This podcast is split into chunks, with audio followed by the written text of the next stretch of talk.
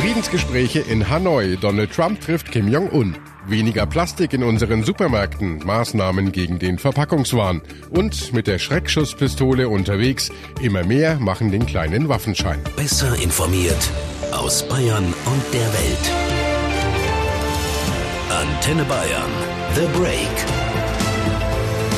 Willkommen zum Nachrichtenpodcast von Antenne Bayern. Der Break ist die Auszeit für mehr Hintergründe, mehr Aussagen und Wahrheiten zu den wichtigsten Themen des Tages. Es ist Mittwoch, der 27. Februar 2019. Redaktionsschluss für diese Folge war 17 Uhr. Ich bin Antenne Bayern Chefredakteur Ralf Zinno.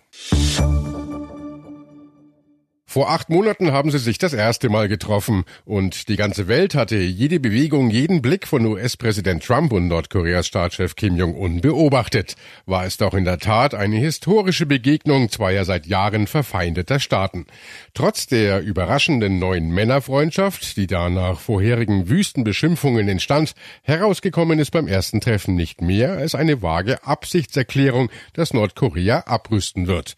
Heute haben sich Trump und Kim zum zweiten Mal getroffen, auf neutralem Boden in Vietnam. Und wieder wurde zunächst einmal gelobt. Ich glaube, dass Nordkorea ein enormes ökonomisches Potenzial hat. Unglaublich, unbegrenzt. Und ich denke, dass das Land eine große Zukunft haben wird.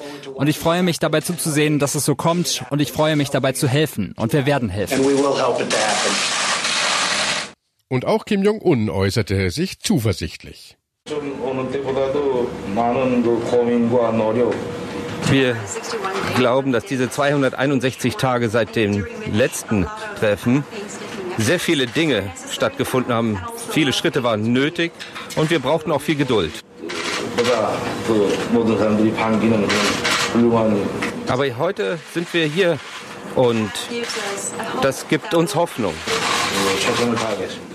Rund zwei Stunden hat das Treffen von Trump und Kim in Hanoi heute gedauert. Dort vor Ort ist für uns John Merey. John, was ist denn bisher beim Gipfel rumgekommen?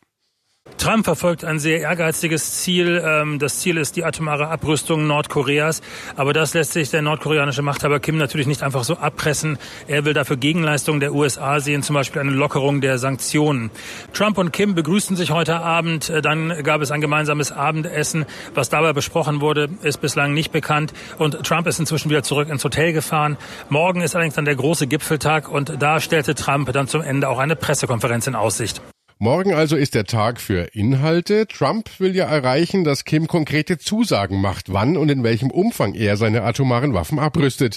Kim will dafür, dass die strengen Sanktionen gegen seinen isolierten kommunistischen Staat gelockert werden.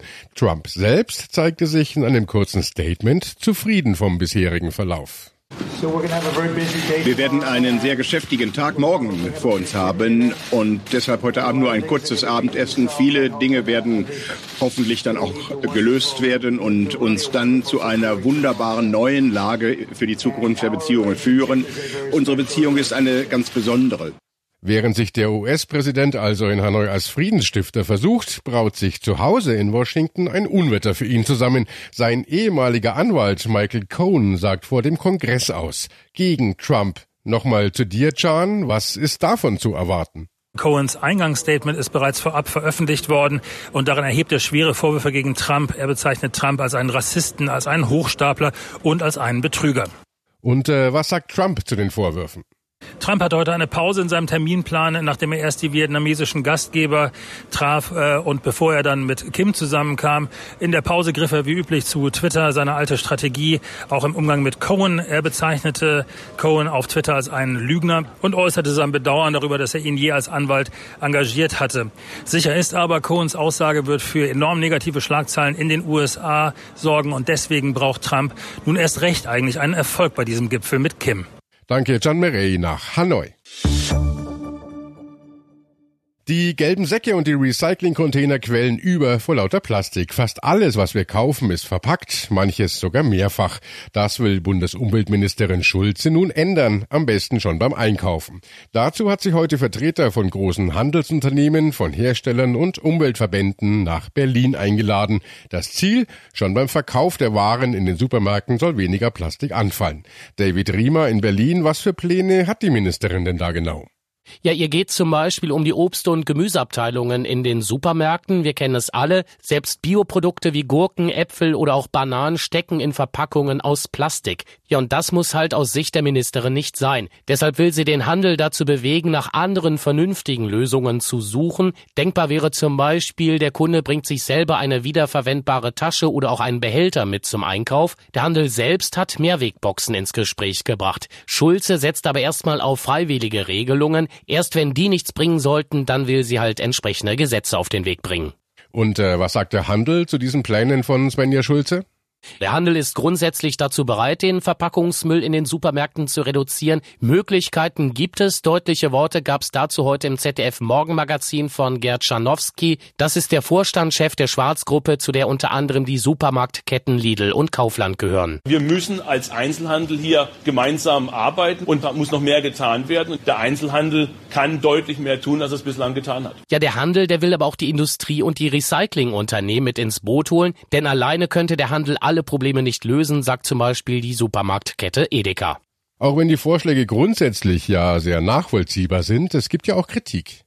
Ja, die gibt es. Die Umweltschutzorganisation WWF zum Beispiel, die meint, Deutschland gehört zu den Top-Verursachern von Verpackungsmüll in der Europäischen Union. Deshalb sollten in erster Linie erst gar nicht so viele Verpackungen produziert werden. Ja, und der Umweltverband sieht im Wesentlichen die Produzenten in der Pflicht. Aber nationale Lösungen würden im Prinzip nichts bringen. Der WWF erwartet deshalb von Ministerin Schulze, dass sie sich bei der nächsten UN-Umweltkonferenz in Nairobi für globale Lösungen einsetzt. Schließlich landet viel Verpackungsmüll, den wir auch hier in Deutschland produzieren, über Umwege in den Weltmeeren, an Stränden oder sogar im Magen von Walen. Das wurde alles schon nachgewiesen. Ja, und Kritik kommt aber auch von Grünen Fraktionschef Hofreiter. Er hält die angestrebten freiwilligen Lösungen für nicht ausreichend. Ziel müsse sein, dass der Verpackungsabfall in Deutschland bis 2030 halbiert werde, sagte er der Augsburger Allgemeinen.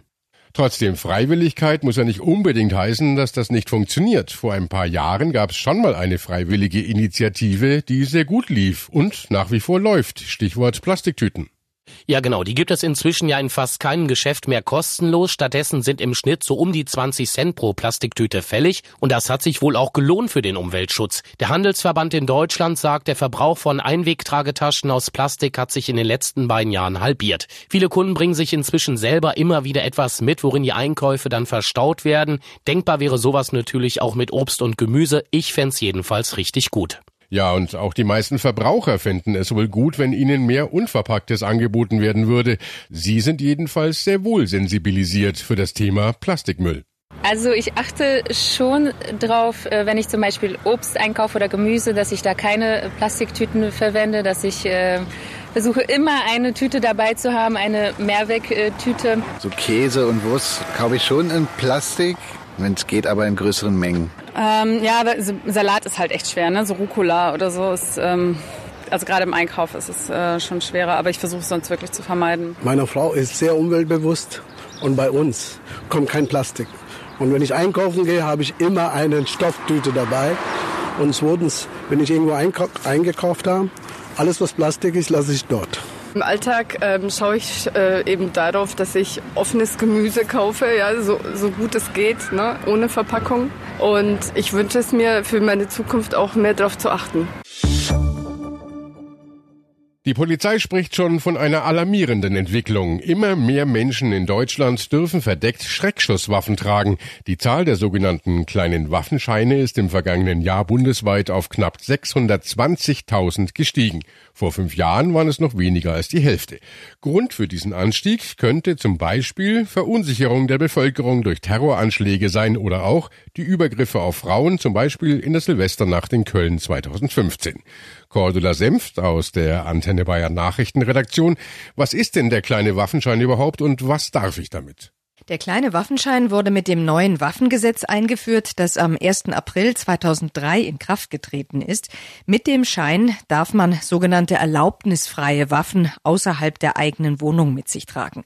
Dazu gehören Schreckschusspistolen, Signal- und Reizstoffwaffen. Sie sehen oft aus wie echte Pistolen oder Revolver, verschießen aber keine Projektile, sondern Pfeif- oder Knallpatronen, die eben ein lautes Geräusch machen, oder auch Leuchtsignalsterne oder Reizgas. Und was braucht es, um so einen kleinen Waffenschein zu bekommen? Naja, eigentlich nicht viel. Man muss keine Prüfung machen oder so. Man muss 18 Jahre alt sein, darf nicht vorbestraft sein, beziehungsweise darf nur eine Freiheitsstrafe oder eine geringe Geldstrafe haben. Man darf nicht drogen- oder alkoholabhängig sein und muss generell körperlich oder geistig geeignet sein und muss außerdem gewährleisten können, dass man die Schreckschusswaffe sicher aufbewahrt. Ob jemand all diese Kriterien erfüllt, klärt die zuständige Behörde mit der örtlichen Polizeidirektion und über Auszüge aus dem zentralen staatsanwaltlichen Verfahrensregister und dem Bundeszentralregister. Wer ist denn da die zuständige Behörde? Also wo würde ich so einen kleinen Waffenschein beantragen und was würde das kosten? Ja, das ist je nach Bundesland unterschiedlich.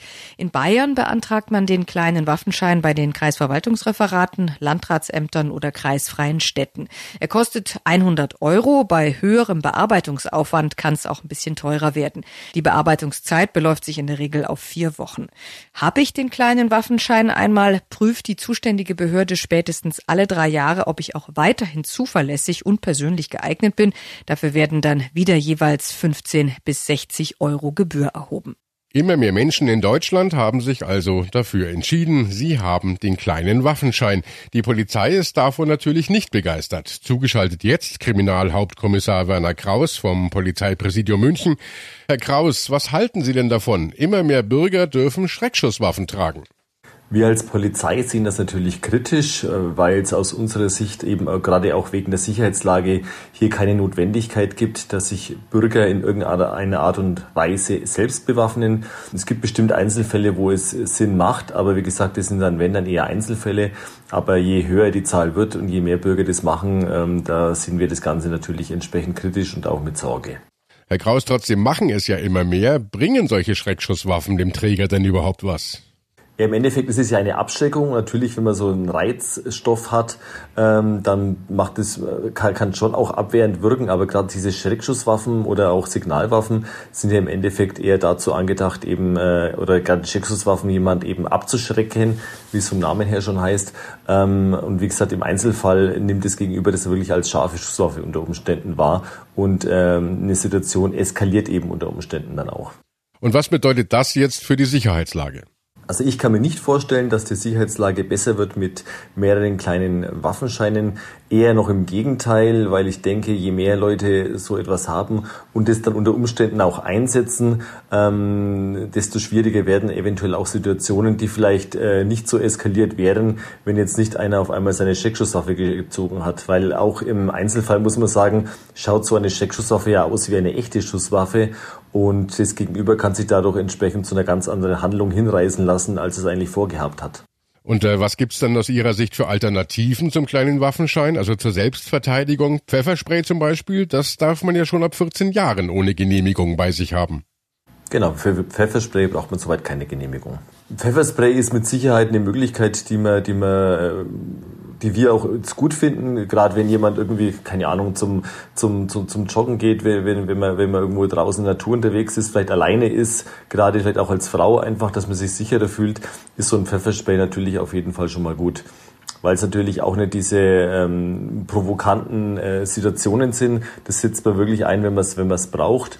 Und aber auch hier muss man natürlich immer aufpassen, wenn man es einsetzt, ähm, dass eventuell, wenn der Wind schlecht steht zum Beispiel, dass die Wirkung auf einen selber zurückfallen kann und dass es halt auch nicht ein Allzweckmittel ist. Also egal was ist, wenn die Möglichkeit besteht, äh, propagieren wir immer hier die 110 zu wählen und die Polizei zu holen. Danke, Werner Kraus, Kriminalhauptkommissar im Polizeipräsidium München. Und das war The Break, der Nachrichtenpodcast von Antenne Bayern am Mittwoch, den 27. Februar 2019. Ich bin Chefredakteur Ralf Zinno. Antenne Bayern. Besser informiert. Jeden Tag. Zu jeder vollen Stunde auf Antenne Bayern. The Break. The Break gibt's auch morgen wieder um 17 Uhr. Jetzt abonnieren.